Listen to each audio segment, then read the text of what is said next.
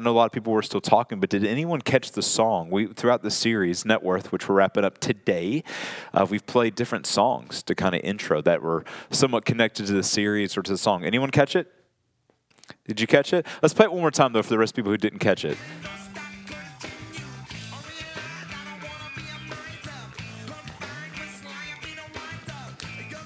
Anyone catch it so far? Anyone know who this is? Red Hot Chili Peppers. Anyone know the song? Give it away. I really struggled uh, this week with what song to pick. It was uh, it was hard. I went back and forth. Um, I really thought about Mo Money, Mo Problems. Um, with Mase, Notorious B.I.G. If you don't know who that is, I feel so sorry for your childhood. Um, but it really didn't fit the song, it fit the sermon at all. So like, oh, I really can't do that. Um, the, the, the sermon says a lot about opportunities and stepping into them. So I looked up and Googled like songs about opportunity. And the most common response was a song by Pitbull. If you don't know who that is, you did not have a wasted childhood. Like you are blessed and highly favored from the Lord. Like I, I, I, have a visceral reaction. Like if you ever see Knives Out, the reaction that girl has when she lies, that's my reaction to seeing a Pitbull song or hearing one. Like it's not pretty. So we weren't going to do that. I thought about Eminem, "Lose Yourself" in the moment because it talks about opportunity, but thought it was too generic and out there. So I, I landed on "Give It Away" because there's actually this great line um, in the song. And so, if you don't know, Red Hot Chili Peppers, like at their height, really successful um, bands. They had a little bit of an alternative, like different edge, definitely nonconformist, but they became very popular and they hit it big, had a lot of wealth, and basically the person who wrote the song in Red Hot Chili Peppers is just looking around at society, and, and he says these words. He says, "Greedy little people," which kind of stings, but he says, "Greedy little people in a sea of distress, keep your more to receive your less." And, so the writer is looking around, and he just sees, "Hey, all this culture that we have." People that have so much, but in a sense, the more they have, the less they have. That when he looked around at society, he didn't see people having joy or contentment or anything like that. So a lot of then the song is give it away, not just your money, but then he talks about giving love away. And it's interesting because when I was um, reading those words, it really reminded me of different words. This is going to be really weird. It's the only time I think in the history of creation um, that the Red Hot Chili Peppers has made anyone think of Martin Luther. Um, but it made me think of a Martin Luther quote. He said this Martin Luther said, I have held many things in my hands and I have lost them all. But whatever I've placed in God's hands, that I still possess. I love that quote. And uh, I thought of that because uh, Red Hot Chili Peppers are definitely not people of faith, but Martin Luther was. And he kind of went to more the positive aspect of this. To me, it was just a great way of us wrapping up the series, which the series has been about our money and our possessions. And, and a lot of it has simply been that as we take our money possessions and we place them into God's hands, um, metaphorically speaking, sometimes just by basically us just saying, God, whatever you would have us do with our possessions, we'll do. Or sometimes it's through us giving. We talked about that this past week. We'll hit it more today. It's we're placing our stuff in God's hands, but then Martin Luther said, listen, anytime I've done that, I haven't lost it. Now, that doesn't mean like he gets the money back or whatever possessions. It just means at the end of the day, he knows that God is using it for whatever purposes God wants to. And he's good with that. And then also, I think what Martin Luther is alluding to is here is unlike the culture that the Red Hot Chili Peppers saw that we have around us, man, when you put your stuff in God's hands, you get joy. You get back way more than you ever give which we'll also talk about today. So that was the point um, of the song today. Um, as we're entering into our last week, what I'm going to do today is really wrap it up. Uh, we've had a bunch of different threads. I'm going to kind of bring them all together today, but also we are going to focus on one thing that we've kind of alluded to and maybe even given some hints of in some of our applications and illustrations throughout the series. But I really want to, want to hit it pretty explicitly this morning. So I'm going to kind of do both those. But let's do the first one uh, first. Let's kind of get everybody up to speed, especially if you've been gone for a few weeks, and tie this all together. Here's how I'm going to do this. When I was a kid, um, we were learning about water, and we would learn about things like evaporation um, and precipitation and all these other things that end with ation or something like that. Like all these different things that basically the environment did with the water that formed what's called the water cycle. And we, I think we actually have a picture up here. And so there's these drawings that would show it's like, all right, you got evaporation going, and then that precipitates down, and then the water runs off the mountains and such and so forth. And then it just the cycle that keeps on going. So the idea is that God created this beautiful, amazing system that works together and that everyone benefits from. Um, and that is this, this amazing harmony of a cycle. In, in the same way, I think what we've learned in this series is God has actually created our possessions to work in such a way that as, as, as, as people give and as God gives, it's this incredible cycle. In fact, I should have said as God gives first because that's actually the thing we learned in this series. I think we're going to put up a giving cycle for you that I drew myself using a computer. I don't have this good at drawing skills. Let's get the first slide of the giving cycle. So the giving cycle actually starts with God, that God gives. Um, he is the first giver. Psalm, the book of Psalm says, The earth is the Lord's and the fullness thereof. Everything on earth is God's. Um, in Acts 17, it says that He gives to people life and breath and everything. Everything includes Everything includes our possessions, includes our money. Everything we have is from God. Now, some people say, well, wait a second. Like, I work for a living. I, I, produce my wealth. I produce my money. Well, Deuteronomy 8 says that God gives you the ability to produce that wealth. So, even like your talents, your skills at your job, your paycheck, the reason you can do those things is because God gives you the ability. And this is just financial. The Bible also talks about God gives other things. Like, for example, uh, probably most famous verse in the Bible now, John 3 16, for God so loved the world that he gave. What did he give? He gave his one and only Son, that whoever believes in him has eternal life. So, not only our financial resources and our possessions, but if you were a Christian, your salvation comes from God. And here's actually, real briefly, if you're here listening, or maybe you're online watching or listening later. If you're here and you're not a Christian, like the things we're going to talk about today, I think you could apply and, and you're going to have a better life because of it. But if you miss Jesus, you really miss the point of everything. And, and, so, listen, I hope you benefit from today's sermon. If anything, I like I was talking with Pete after the first sermon. This is a great chance if you're if you're not a believer, but maybe you're just checking things out, or you're a guest because you came in to visit for the holidays. Like, if nothing else, this would be a great sermon for you to eavesdrop on and just ask yourselves, like, man, why would Christians live this way? And here's what I would tell you why we're going to live the way we're going to talk about today is because we see that God loved the world so much that He gave His Son Jesus so that we would not be punished for our sins, but He was punished in our place. And because He gave us that, He gives us everything. Guess what? This is the next part of the giving cycle. We then give back to God. If we can put that picture up. There we go. So, the idea of the next step of the giving cycle, which Rob, our lead pastor, talked about when a few weeks ago we talked about a great sermon. I encourage you to go listen to it if you did not yet, is a give, save, spend. The idea of how God would ha- have us handle our resources is first we give. This is from the book of Proverbs. That's our first inclination, is not to go spend however we want, but to actually give. And then we save wisely, and then the rest we can spend. Now, some people break this down to different percentages. Some people do like a 10, 10, 80. They give 10, they save 10, they give 80. Other people give more and save more. Maybe they only spend 60. But the idea is, is we want to handle God's money God's way. And I say God's money intentionally. And I should have even said this earlier when I was at the first drawing. The, the, the idea that it all starts with God is so important for, I think, two reasons. Number one, it's a reminder God doesn't need like money.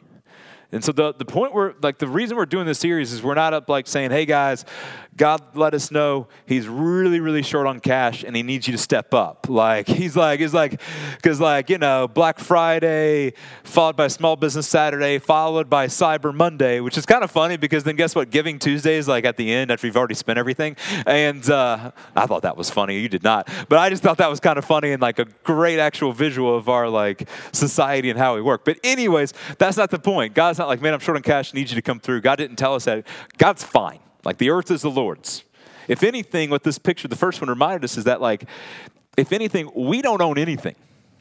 We're investors of God's stuff. So, like, I don't know if you've thought about that before, but if everything comes from God, that means that as I'm spending my money, as I'm having my possessions, what I'm doing is I'm investing His stuff. I'm investing His money. Um, and what God would have us do is invest His money the way that he would have us do it. Um, I even think that word of invest, um, an investor is not someone who takes your money and says, All right, I'm going to go do with it whatever I want for my own reasons. No, an investor, yes, takes your money, but then says, Hey, I want to invest this wisely so that it yields the person who's investing it the highest return possible for the person whose money it is. In the same way, God gives us our stuff so that we would invest it for his purposes. Now, listen, we've said throughout the series, but in case you haven't been here, I want you to hear it from me. We are not saying that you cannot enjoy life and enjoy possessions. No, like go and do that. We're also just saying that once you begin to do money God's way and possessions God's way, when you give and you save and you spend, you're going to be in line with God and what He wants to do in the world. So, this is the cycle we've hit a lot on so far. God gives us everything, but then part of what we do is we then give a portion of that back to God. Now, how does that work? Even like Rob joked last week, you know, God doesn't have a central bank account that we can like do direct deposit to from our paychecks. Um, there's different ways you can do this, but I actually believe the primary and most consistent way that we give to God is by giving to our local church. Here, here's why. Here's why. Stick with me in case you repel this a little bit. Number one, the church is God's plan A for advancing his mission to the ends of the earth.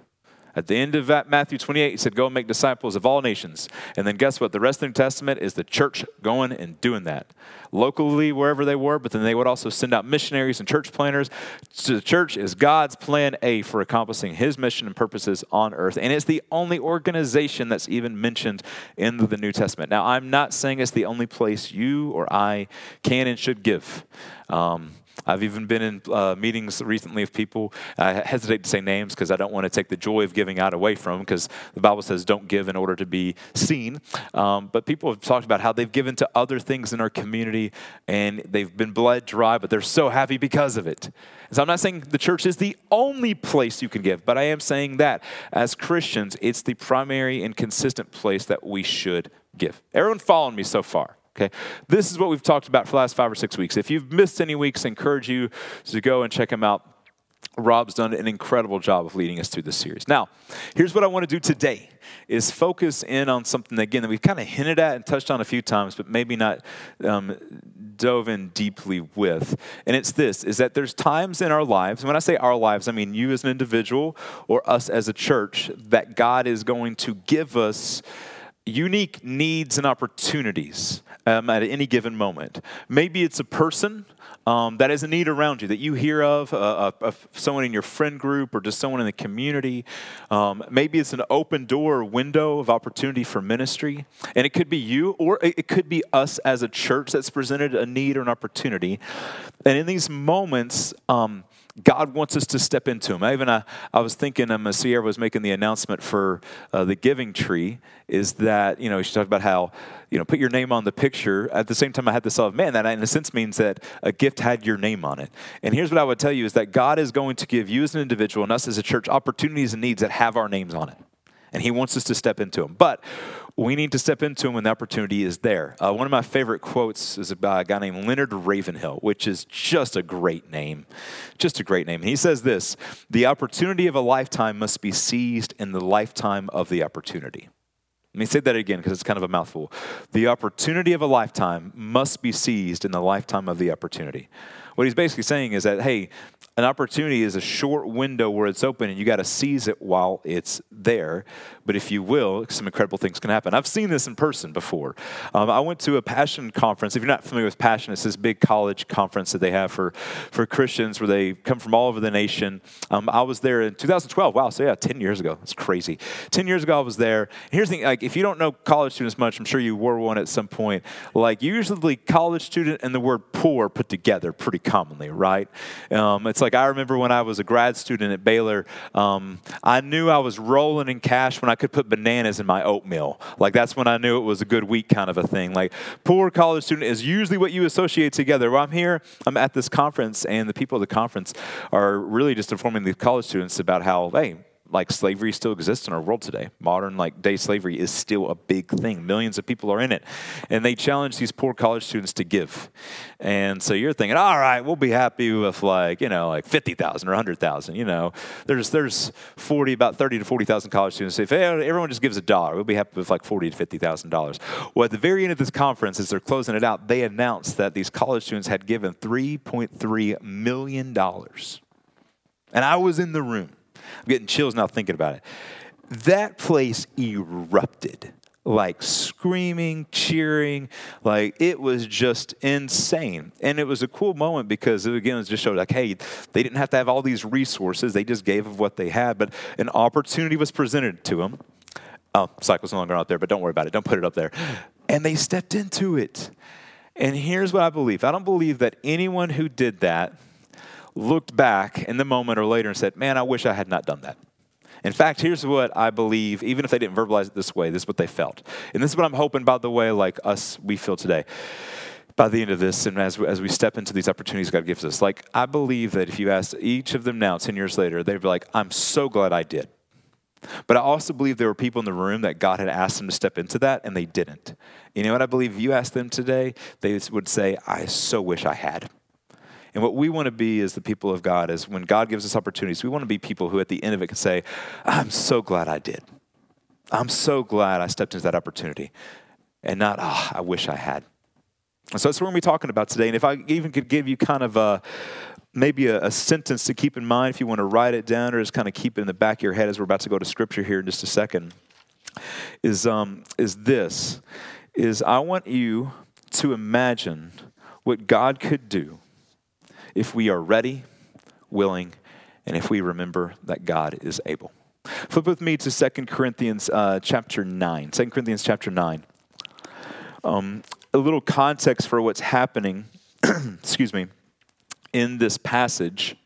Um, this is from the Apostle Paul to a church in Corinth, and he had been with them a, within about the last year at this point. In the, in the passage we're going to read, he's going to mention the last year. He was with them. And at the time, uh, the church in Jerusalem, another church, was in really big financial need. And, and so Paul had been going around different churches, challenging them, encouraging them to give to this need and opportunity had arisen. So a special need and opportunity had arisen for them um, as well. And he was encouraging them to step into it. Apparently, the church in Corinth had like gotten really excited. Zilpha had pledged a lot of money because Paul in chapter 8 had talked about how their zeal to give to this opportunity had encouraged other churches. Specifically, you'll hear them mentioned in, in chapter 9. Um, a church from Macedonia had been inspired and they had given as well. And Paul's now writing them to saying, hey, we're going to come and collect it. And he wants to make sure that they're able to step into um, this opportunity that is about to come to them. And this is going to be a great teaching thing for us as we also want to step into those opportunities in our lives as well. Um, let's stand and then I'll read the scripture uh, for us together. And then I would love to actually go ahead I don't always do this. I'm going to pray for us, so just remain standing as I pray. If you don't have your Bible with you, there should be one in front, and it'll be on the screen as well. 2 Corinthians 9.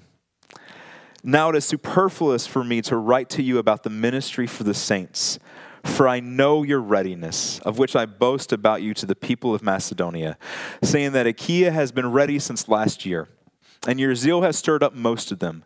But I am sending the brothers so that our boasting about you may not prove empty in this matter, so that you may be ready, as I said you would be. Otherwise, if some Macedonians come with me and find that you are not ready, we would be humiliated, to say nothing of you, for being so confident.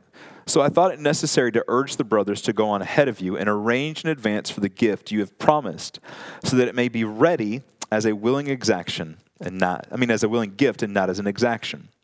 The point is this whoever spo- sows sparingly will also reap sparingly, and whoever sows bountifully will also reap bountifully. Each one must give as he has decided in his heart, not reluctantly or under compulsion, for God loves a cheerful giver. And God is able to make all grace abound to you, so that having all sufficiency in all things at all times, you may abound in every good work. As it is written, He has distributed freely, He has given to the poor, His righteousness endures forever. He who supplies seed to the sower and bread for food will supply and multiply your seed for sowing and increase the harvest of your righteousness. You will be enriched in every way to be generous in every way, which through us will produce thanksgiving to God. For the ministry of the service is not only supplying the needs of the saints, but is also overflowing in many thanksgivings to God. By the approval of this service, they will glorify God because of your submission that comes from your confession of the gospel of Christ and the generosity of your contribution for them and for all others, while they long for you and pray for you because of the surpassing grace of God upon you. Thanks be to God for his inexpressible gift. Jesus, I thank you for your word. I thank you that we get to be here and get to gather together. Um, God, I, I ask this morning that you would inspire us. I really, I really I don't want this text, which is a, is a challenging text. Paul is challenging them, and then through them is challenging us. Um, and that's not a bad thing, that's a good thing. But Lord, I don't want the, the spirit of the room to be, oh, I have to, or anything. I want us to really leave inspired and, and, just be thinking, oh, I get to be a part of this. And I want us to look back in the future as we're looking about opportunities we stepped into individually and as a church. And I want us to be able to say, oh, I'm so glad I did. And that I, I, wish I had or I wish we had. So, would you just stir something up in us this morning? Uh, but, God, even just remind us. Earlier, we talked about how you sent your son Jesus to die on the cross. So, nothing that I'm about to talk about from your word is to make you love us, is to make you save us. You've already done that. Everything we're talking about this morning is a response to the gospel. And so, Lord, keep that fresh in our hearts and minds and help us to do this out of an overflow of love and thanksgiving to you. Amen. You can feel free to have a seat. I've had a little bit of a cough this week after being sick for like on Monday and Tuesdays. Let me get a quick drink of water so I don't have to cough into your ears the whole time. All right. So I know that was a lot because we went through the whole chapter, but really it's pretty simple what Paul is saying. He's saying that, listen, um, there's this need and I want you to be ready. I want you to be willing, and I want you to remember God is able. Um, and specifically for this, that as as they give to the Jerusalem church, really two things are going to happen. Um, the Jerusalem church's needs are going to be met, but then they're going to give thanksgiving back up to God. So let's actually give our giving cycle back up because this, in a sense, in one way, completes the giving cycle. So God gives to us, we give a portion of that back to God most consistently through the church, but then as these needs and opportunities arise that we can step into, that God wants us to step into, maybe you individually meet that need. So that's why we have the arrow going over. So maybe it's you specifically rallying around someone you know is in need or an opportunity, and you step into that. So maybe, yeah, you are given to the church, but hey, there's also this other organization that you're given into, that there's an open door of ministry, whatever it is, you personally step into it. Or maybe as you've been given to the church, the church steps into different needs and opportunities that are coming along as well. Uh, real quick on this one here, actually, real quick, I may spend a few minutes on it. Like, I want you to know that as the church does this, like, if you give, you're a part of that. Like, you're a part of that. Um, you may not see it, you may not even know about it but you're a part of it. So, like for example, when the staff during the week are, are meeting with people and doing counseling or stepping into things in the community, meeting needs there, like if you give, you you're a part of that. Like you're not in the room, but your presence is felt through the way you've given. And, and I know you may not feel, but I want you to know it. Like you get to be part of that. So as the church is stepping into things as well, because you've been giving, you're stepping into it, even if you're not doing it directly. And so I, I, hope you know that. And I hope you know that, like, man, that's incredible. I, I really think, and we'll hit more on this maybe at the end as we as we kind of close out at the very end, like, I, I really believe that in the new creation, the new heavens and the new earth, there's gonna be people who come up to you and say thank you, and you're like, what did I do? And they're going to tell the stories about how maybe you gave or the things that you did, like that you didn't even know, like you didn't even know what was going on. Like, like hey, God used you, and even though you didn't know it, it's going to be pretty cool. All right, so we step in individually or as a church into needs or opportunities. But then what's cool is those people then praise God. Let's put our next picture up there for that.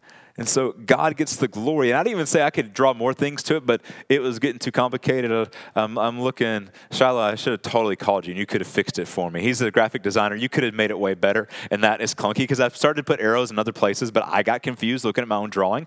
And so I didn't do that. But like, what's cool then is like when you do this, like remember what happened with the Macedonians? They what? They were inspired. It's like other people could see you and they're inspired to give, and then people give, and then guess what? God gets more glory. People's needs are met. Opportunities happen. The kingdom spreads. This is the generosity cycle, guys. This is the giving cycle. Like this is where it gets fun.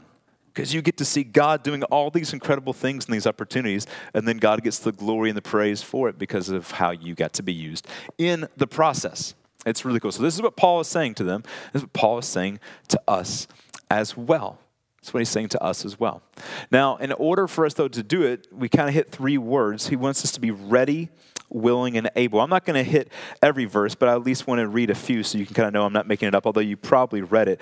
In verses 1 through 4, I know of your readiness. Verse 2, um, saying that Achaia has been ready since last year, and your zeal has stirred up most of them. But I'm sending the brothers that our boasting about you may not prove empty matter, but so that you may be ready. If you can imagine with me, what Paul is basically saying to them is, listen, like we're going to come in a year, and or like in the not in a year, we're going to come soon, and Macedonians might be with us, and if we get there and you haven't collected this yet, it's going to get awkward, like it's going to look like you know our talk about you is just all talk and that you really didn't mean anything by it. You're going to be embarrassed. We're going to be embarrassed. Also what paul might be saying here is like if you try to collect it in the moment you may have pledged one thing but you haven't been saving for it. In the moment you're not going to have enough money so there's not going to be a lot of money given. It's just going to be bad. So paul says hey hey make sure when the opportunity comes that you're already ready when it comes. Follow me so far? So i think really, with the simple thing, Paul just tells us is hey, as opportunities come our way that are heaven sent, that are God sent, we need to be ready when they come. And here's, I think, the simple way this happens for us today simple application. The way we're ready for these opportunities is for us to have our financial houses in order. And when I say us here, I mean you and me individually, and also just mean us as a church. And here's what I mean in order that we're either staying out of or actively have a plan and taking steps to get out of crushing debt. Won't go into this a lot because Rob already hit this a couple weeks ago. Um, it's us making sure we're saving so that we have cash on hand.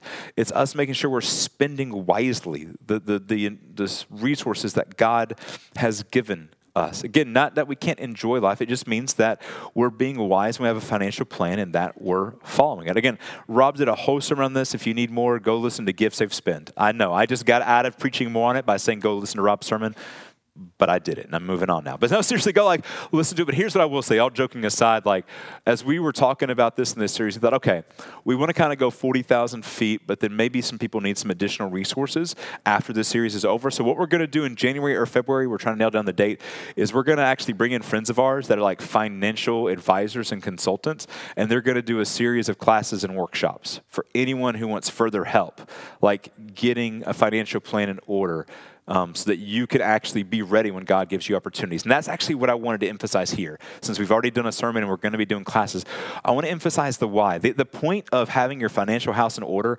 isn't so that you have more margin to go buy the house in Tahoe. If you want to do that, just invite me and I'll be fine with it. Like, but seriously, love like it's not that. And it's it's not that, oh, so that we can just have more cash. No, no. It's the idea is, is so that we're ready when God sends us an opportunity our way. Um, we've seen incredible stories of how you've already done this individually in so many different places. Again, I'm going to leave names out because the Bible says don't give in order to be seen, and I don't want to take away their source of joy by maybe throwing their names out there. But just a couple of stories we've seen, like I've seen the past year. A year ago, we had the devastating floods that destroyed so many houses all across our community. And we went out, um, I believe, late Thanksgiving year, like around late November, um, early December. Went out and served the community. Through that, um, a family or two in our church got to meet um, a woman over in Ferndale who had just lost everything. And not only did they help, help her clean up her house that day, but then a couple people put together a few thousand dollars to give to her just to help her get back up on her feet. But fast forward a month later to get Christmas time, house is still destroyed, no way to kind of cook a Christmas meal. They didn't feel good about that, and that was a good thing. So one family stepped forward and donated a full Haggen holiday Christmas meal so they could have a regular Christmas like meal together as a family. Like we didn't ask them to do that. Like God just presented an opportunity, and guess what? They stepped into it.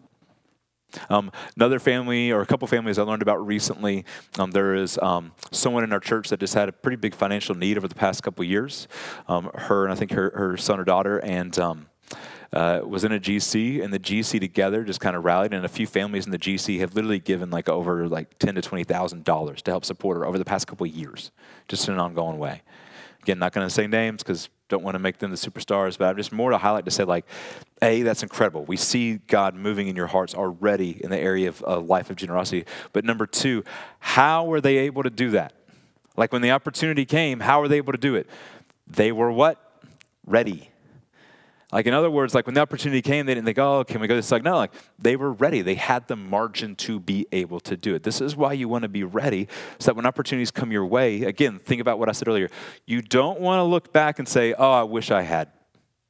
You want to be able to look back and say, I'm so glad I did. And how you can do that is you're ready when the opportunities come. We try to operate the same way as a church. So it's not just we're asking you as individuals to do this. As a church, like as leaders, we try to do the same thing. We we want to have cash reserves on hand. It's just wise stewardship. We want to have that in case, like for example, um, when the furnace went out. Did anyone like? Was anyone there that day when it went out? The first weekend it was cold here. I was like, oh, good Simon. And it was like 50 degrees in here. Yeah, but you know what? We were able to step around and fix it because we had cash reserves. We didn't have to go and say, oh, we hope we can collect enough enough money. No, we had reserve. So whether it's a need like that, or even like as people come up to us from the community and they have needs, or as people in the church do, um, or even forget needs, opportunities. Like we want to see more and more churches planted, not just around the world, but like in Whatcom County in this area. And that's going to take financial resources, since that's one of the reasons why we try to have cash reserves. Because if a door opens, we want to be able to step into it right then. And so this isn't just a you thing, it's an us thing, it's an all of us thing. So we need to be ready and have our financial house in order. If you're like, okay, like, what do I do? Next step, if you feel like your house is not in order, um, reach out to us. We can get you connected with people, but then also sign up for those classes in January and February. There's also so many resources online, like from Dave Ramsey and others. But listen, let's be ready. Number two, um, we need to be willing. So it's one thing to be ready, but if you're ready, but you're not willing to step in the opportunity, then you won't be able to look back and say, I'm so glad I did as well. And remember, we're imagining what God could do if we are these people. So, so here's where I get the idea that we need to be willing from. Go with me back to the text in um, verses 5 through 7. So it says, I thought it necessary to urge the brothers to go on ahead of you and arrange in advance for the gift you have promised, that you may be ready. We already hit that. As a willing, that's the key word there, gift. As a willing gift and not as an exaction. The point is this whoever sows sparingly will also reap sparingly. Whoever sows bountifully will also reap bountifully. Each one must decide to each one must give as he has decided in his heart, not reluctantly or under compulsion, for God loves a cheerful giver. Um, Paul here not only is saying you need to be ready so that you can be able to respond when we come, but also I think if you can imagine, it's not hard. Like Paul says, hey, if we come and you haven't collected the money yet, and you're doing it there in person, some of you are not going to go give because you really want to. You're going to give because well, that person gave, and I'm sitting beside them, and if I just have my hand in my pockets and don't give, I'm going to look bad. So I'm going to give. But in that moment, they're not giving because they want to give. They're giving so they don't look bad. Or maybe they're going to think, oh, Paul, because you're twisting my arm, I'm going to give. Paul's like, like, no, no, no, no. I don't want you to give because I'm twisting your arm. Like Paul's saying, I don't want you to give because you have to. I want you to give because you get to. Like that's the mindset that he wants these people to have. In fact, I love that word cheerful. The word in Greek is hilaros, which is where we get the word hilarious. God loves a hilarious giver. like, I don't know, it's just kind of funny even to say that loud. In other words, and it's not a person who's like, when it's time to give, they're like, no. Like, that's not them. Like, the idea of a hilarious giver is someone who loves to give. Not because they have to, because they get to. Um, I think we get this in our relationships, right? Um, especially if you're married. Hey, I'm going to go ahead because the first service, they were a little slow on this, some of the single people. I'm about to tell a story to tell single people what you don't do, okay? So don't like nod your head and write this down. Like, just know the punchline then is don't do what I'm about to say to do. So, okay, imagine it's your anniversary and you you know whoever you are and they're like you you want to do something special for them. So maybe you cook a whole big meal where you take them out to their favorite place for dinner. You buy them roses or candy or flowers whatever gifts they love whatever things they love the most. You just go and you spend a lot of money you spend a lot of time on this and at the end of the night your spouse looks at you and just said man hey, you spent so much money and time doing this. Like why did you do this? And you look at them and you say because it was my duty if you're single, they're laughing because what married people know is that'd be a great time to hit the deck. Like you move, like you want to duck, you want to like get out of their way because you're probably about to be harmed. Um, and so, but no, like it's not what you want to hear, right? No, no, no. Like in that moment, you don't want to hear them say, "Well, I'm your husband, I'm your wife. It's what I'm, I'm supposed to do." No, no, no. You don't want to hear people say it's my duty. You want to hear them say it's my delight. You want to hear stuff like, "Nothing makes me happier." Than to do this kind of stuff for you. Nothing makes me happier. That's the heart that God wants in us towards giving to Him and towards stepping into opportunities. And if we don't have this heart when the opportunity comes, because we're kind of hard hearted and not willing, the opportunity is going to pass us by and we're not going to be able to step into it. Now, I do want to address um, two things. Number one, like, well, what if you've been in here the last weeks or even like today and God's been convicting you and you're like, okay, like, I know I should give and I actually am planning to try to get my financial house in order so that I can give, but I, I don't feel these feelings of joy yet. Here's what I'd say. If you're telling me that you want to feel the feelings, but they haven't gotten there yet, then you're actually not a hypocrite. A hypocrite would be a person who says, you know what, I don't want to give, but I'm going to give anyways. I don't even want to want to give. Uh, that's, that's a hypocrite. It would not be hypocrisy to say, man, I'm not feeling it right now, but I'm feeling, uh, except for conviction, but I want to feel it. Well, in that case, I'd say go ahead and begin giving because Jesus says where your treasure is, your heart will be. So actually, God could be calling you to give, and then the emotions will catch up. Is this making sense so far? So, what I'm saying is if you felt conviction in the series, but the feelings aren't there yet, if you want them to be there, then take a step and believe that God will help your emotions catch up to your actions. Make sense? That's not hypocrisy. That's just good practice. Okay, good practice. Um, here's what I would say though: is like, what if you're out there and you're like, I just don't feel it. Like, I, I don't feel stirred in any of these ways. Um, I would encourage you to focus on two things, and neither of them is actually giving. Okay? Number one, focus on the gospel. Focus on the gospel. Here's why the gospel is the good news that we've already talked about a little bit today, which is God loved you so much that he gave his one and only son. And that son came down and lived the perfect life you could not live. He died the death you should have died for the perfect life you couldn't live. And then he was raised to life so that you could live. And, and in fact, I love 2 Corinthians 8, just a chapter earlier, when Paul is trying to stir um, their love up for each other. He says in verse 9, You know the grace of our Lord Jesus Christ, that though he was rich, yet for your sake he became poor, so that you through his poverty might become rich. And so when he wants to stir up their love, he says, focus on the gospel, focus on what God has already done for you. Because as you do that, guess what? God will begin to melt your heart and he'll stir your love for him and your love for others. So the first thing to do is not to focus more on giving, it's actually just to focus on the gospel and what God has given you. And as that happens, I believe you'll begin to feel things that are different. And as your heart is stirred by God, your heart will become like his. And we've already seen God is so generous. Number two, I'd say this don't focus on the giving, focus on the gain. Because sometimes, like when we start talking about giving in church or start talking about giving to things, like we'll use words like sacrifice, which sometimes we are called to sacrifice things, but so much of it is on what we have to give up. When really, though, when you look at the Bible, when it talks about giving, the emphasis is way more on what you get back. Way more. In fact, like look in the passage that we just read. Um, verse 6. The point is this whoever sows sparingly will also reap sparingly. Whoever sows bountifully will also reap bountifully. Um, is using a farming analogy, okay? No farmer goes out and thinks, man, I really don't want to give up these seeds. So I'm just going to keep them all for me. I'm not going to plant them at all. I'm not going to plant them at all because then I won't get anything from it.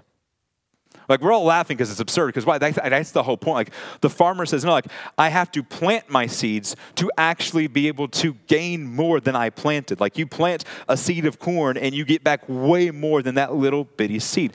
That's what Paul is trying to say here. You will get back way more than you ever put in when you give to God. You'll get back way more. So don't focus on what you have to give up, focus on what you gain instead. It's the same thing as like if you do a 401k or 403b or anything like that. Yeah, you're putting in money that you could have spent on something else, but the gain you're going to get over the next 30 to 40 years is way more than anything you ever will give up. It's making sense. This is like clicking. Okay, just want to make sure, like, just make sure you guys are following me for a second. Um, it's like, well, what do you gain? Well, let's think about some things you gain. Like internally, you gain contentment as you don't have to have everything in your hands, but thinking back to that Martin Luther quote, as you put things in the hands of God, you can gain contentment. You can gain joy. Like uh, the, some of the happiest people I know are the people who just are hilarious givers. There's a reason he used the word hilarious. They have joy. Because when you get to see what you get to be a part of, i have yet to meet someone who's been used by God when opportunity gave their way that required them to be generous, and they said, "Oh, I wish I hadn't done that." No, they're like, "Oh, what a joy. What a blessing to get to be used by God in that. So there's joy. But also there's the idea you get to be used by God. Can we put our giving cycle back up? Like you get to be used in the process of these kingdom opportunities that He has. It's the college students who are like, man, they went crazy because like we got to be used by God in this way. Like you want at the end of your life and in the new heavens and new earth to be able to tell stories of like, oh, I'm so glad I gave that because look at what God did. You don't want to say, oh, if only I had done that. Um, this came home to me, oh, probably about seven or eight. How long has it been since we were in DC? Seven years, seven or eight years or so. Um, I was at a church in DC, massive church. Like it's important to know that because like you're like like just for the numbers that I'm about to put out there. Massive church, like 10 to 12,000 people around that, five campuses. DC is like insane amount of money there. Um, and uh, I had just come on staff when we had hired this um, outside organization to do some consulting, for, mainly for our building, but they also did some financial stuff. So um, the leaders of our church were trying to figure out what's the giving potential of our church. So they had had them commission this study and everything. And the people found out, the, this company had found out that the giving potential of our church, I'm not making this up. Like I went and looked at the PDF document this day that was like 80 pages long to make sure I wasn't making this up. The giving potential of our church, if ever everyone, actually, I shouldn't say if everyone gave. He, like their income, total combined, $2.2 billion. $2.2 billion, which meant we were just doing the math. Like, if everyone tithed for just one year, $222 million in budget. Now, our budget at the time was like around 30 to 32 million. And so I'm the kind of guy, like, I like to think in possibilities. You may have caught that already. And I just began thinking, like, my thought was not, just so you know, oh, you bunch of ungrateful, ungenerous people. Like, that was not my thought. My thought was actually like, oh my goodness, like, if our people had willing hearts, like, they were obviously ready. They got the money. Like, if they had willing hearts, like, man, what could be accomplished for the gospel? So I was like, I was looking back at some of my notes from a few years ago. Like, I calculated um, there's 1,500 languages left in the world that don't have any part of the Bible in their language. We could have translated 200 of them. or 600 of the New Testament. We could have planted between 750 and 1,000 churches. Like, I'm getting chills thinking about it because I get so excited because, like, that was my thing. It's like, oh, like, oh, look, look, look, could we, if just one year of tithing, look what we could say. Like, look back and say, oh my gosh, God, thank you for letting us be a part of this but we just weren't willing. And so, listen, like that church has been cool to see what God has done in their hearts, even since I've left. Like, um, like God has begun to stir that up in them, and it's incredible to see. But the, the whole point of me telling that story is like, man, like what I wanted, if I could talk to every person, is like, do you know what we could accomplish? Do you know how you could be used for God's glory if you were willing? So we want to be ready. We want to be willing. But then the last thing is, we do need to remember that as we're willing and ready, God is able. God is able. Um, go with me to verse 8. And God is able to make all grace abound to you, so that having all sufficiency in all things at all times, you may abound in every good work. You can, you can imagine that as Paul is uh, talking to the Corinthians and he's encouraging them to be ready, to be um, willing, um, they may have had these kinds of thoughts. Well, like if we give and to help their needs, who's going to take care of our needs? Like I've got bills to pay and I've got a mortgage and I've got this or that. Like what about like, I'm not trying to be selfish, Paul, but like I've got needs too. And if I do this, like, like, like, how am I going to be okay? And God's like Paul says, listen, listen, like God's able to take care of you. Now, now here's I had a timer on my phone. That's the timer that's going off. So I need to wrap up here in a minute. Um, um, Paul is not saying, "Hey, if you give, God's going to make you rich." That's not what Paul is saying in this passage. He's not saying, all right, if you give, then you're going to get that yacht you've always dreamed of. Like, no, no, no. Paul is simply saying that as you give, actually, let's put that giving cycle back up. It's just so helpful as a tool. As you give to the church or to others, guess what God's going to keep doing? What he's always done, which is supply you with everything you need. But in the passage, the point is not so that you get, it's so that you can keep giving. So you get to be a part of the cycle ongoing forever and ever. It's cool. So cool. I've got to experience this. Um, uh, I had a, a moment where God really convicted me over this. Um, uh, probably when we were at Elevation, what, 12, 13 years ago? Sorry, my wife's in the front. You're like, who are you asking? My wife's down here. I've lost track sometimes of when we were at different places. Um, we, at my first full time uh, ministry job, while we were there, for a lot of different reasons I don't have the time to get into, we got into some massive like debt. Um, we weren't out like buying huge big screen TVs. It was just us trying to pay for essentials, and it was a very low paying job. We got into a lot of debt. And um, if you've ever been in debt, it's hard because you're trying to pay that off as you're also trying to pay for groceries and, and other stuff like that. And um, the church, one of its core values was generosity, and we weren't giving anything. Um, now, I, I, didn't feel as bad about that because I wasn't preaching, so I wasn't up there preaching a message like this and not doing. But still, like as I would hear us talk about the value of generosity, I'm like, we're not giving anything. But then we thought, oh, we would look at our finances and think, how can we do this? Eventually, I just felt like God just said, you need to trust me. I, I realized when I was struggling with this that like, it, it was as, as it was as much about my lack of faith as it was maybe the presence of greed or selfishness.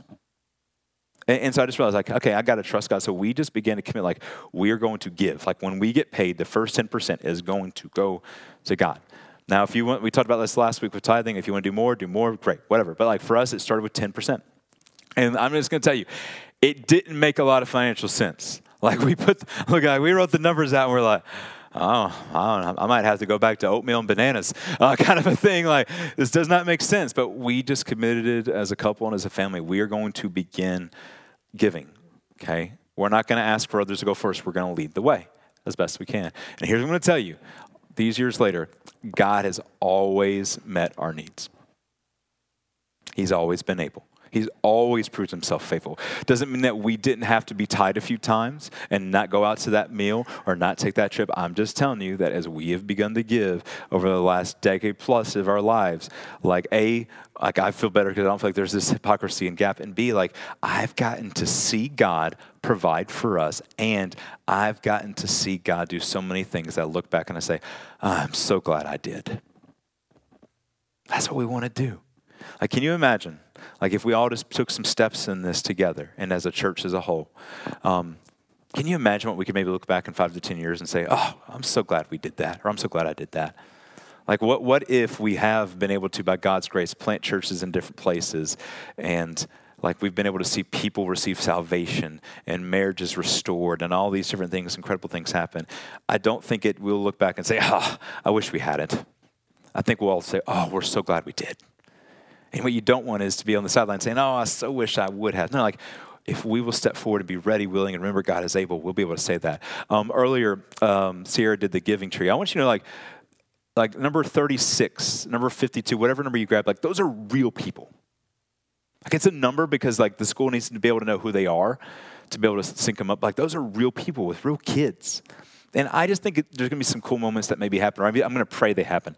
That maybe one day you get to the new heavens and the new earth, and someone randomly comes up to you and just says, Thank you so much for your generosity. You're like, Who are you? I was number 36. I was number 52. And when we found out that uh, like these people who didn't even know us from a church gave, even though we didn't believe what they believed, we thought, okay, like something's got to be different about them. That they're willing to love on people they don't even know, they don't even agree with what they believe. And so through all that, man, God led us to Jesus. Like I believe I'm going to pray stories like that happen, and when they do, you're going to think, I'm so glad I did. Just imagine what God could do through you and through us if we're ready, willing, and if we remember God is able. Let's pray together. Oh, God, I, I, do just pray for a sense of expectancy and excitement. Um, I know that challenges just like this, especially around the area of finances, um, it can it can easily get into guilt and feel heavy. And and Lord there's there's times for appropriate conviction. I get that. But God I do really pray that you would give us cheerful hearts. Paul said that you love cheerful givers that you love people who just love to give. Help us to be those people individually and as a church. Just would you just make this an insanely generous place? It already is as I've even gotten to share some stories but would you just now multiply it to each of us and God, I really do pray that the effect would not simply be that we manage our resources better. Lord, you don't have to be a Christian to do that. Plenty of people who don't believe in you who are managing the resources fine. Um, Lord, help us not to do it simply so that we can have better retirements. Not that that's bad, but Lord, you can do that apart from being believing in you. We want to do this so that as you send us opportunities, we can step into them so that the gospel can go forward and you can get the glory you deserve and that we can be used in the process. So, would you just do that? And would you just help us to be able to look up in a few years and say, oh, man, I'm so glad I did that. And Lord, even though as now we begin to pivot towards communion, we want to just remind ourselves, though, that at the end of the day, even if we do all this, it's not going to earn a single ounce of love that we're not doing this to get you to love us. We're not doing this to get you to save us, to get you to, to, to like us more. That we're actually doing this because of how you have already shown your love on the cross and through all of creation for us. So, God, align our hearts with the gospel and align our hearts with you now. And God, if anything, even just talking about what we uh, hit on in the sermon for a few minutes, would you use the gospel to stir our hearts and our affections for you and for those around us? It's in your name we pray, that we pray. Amen.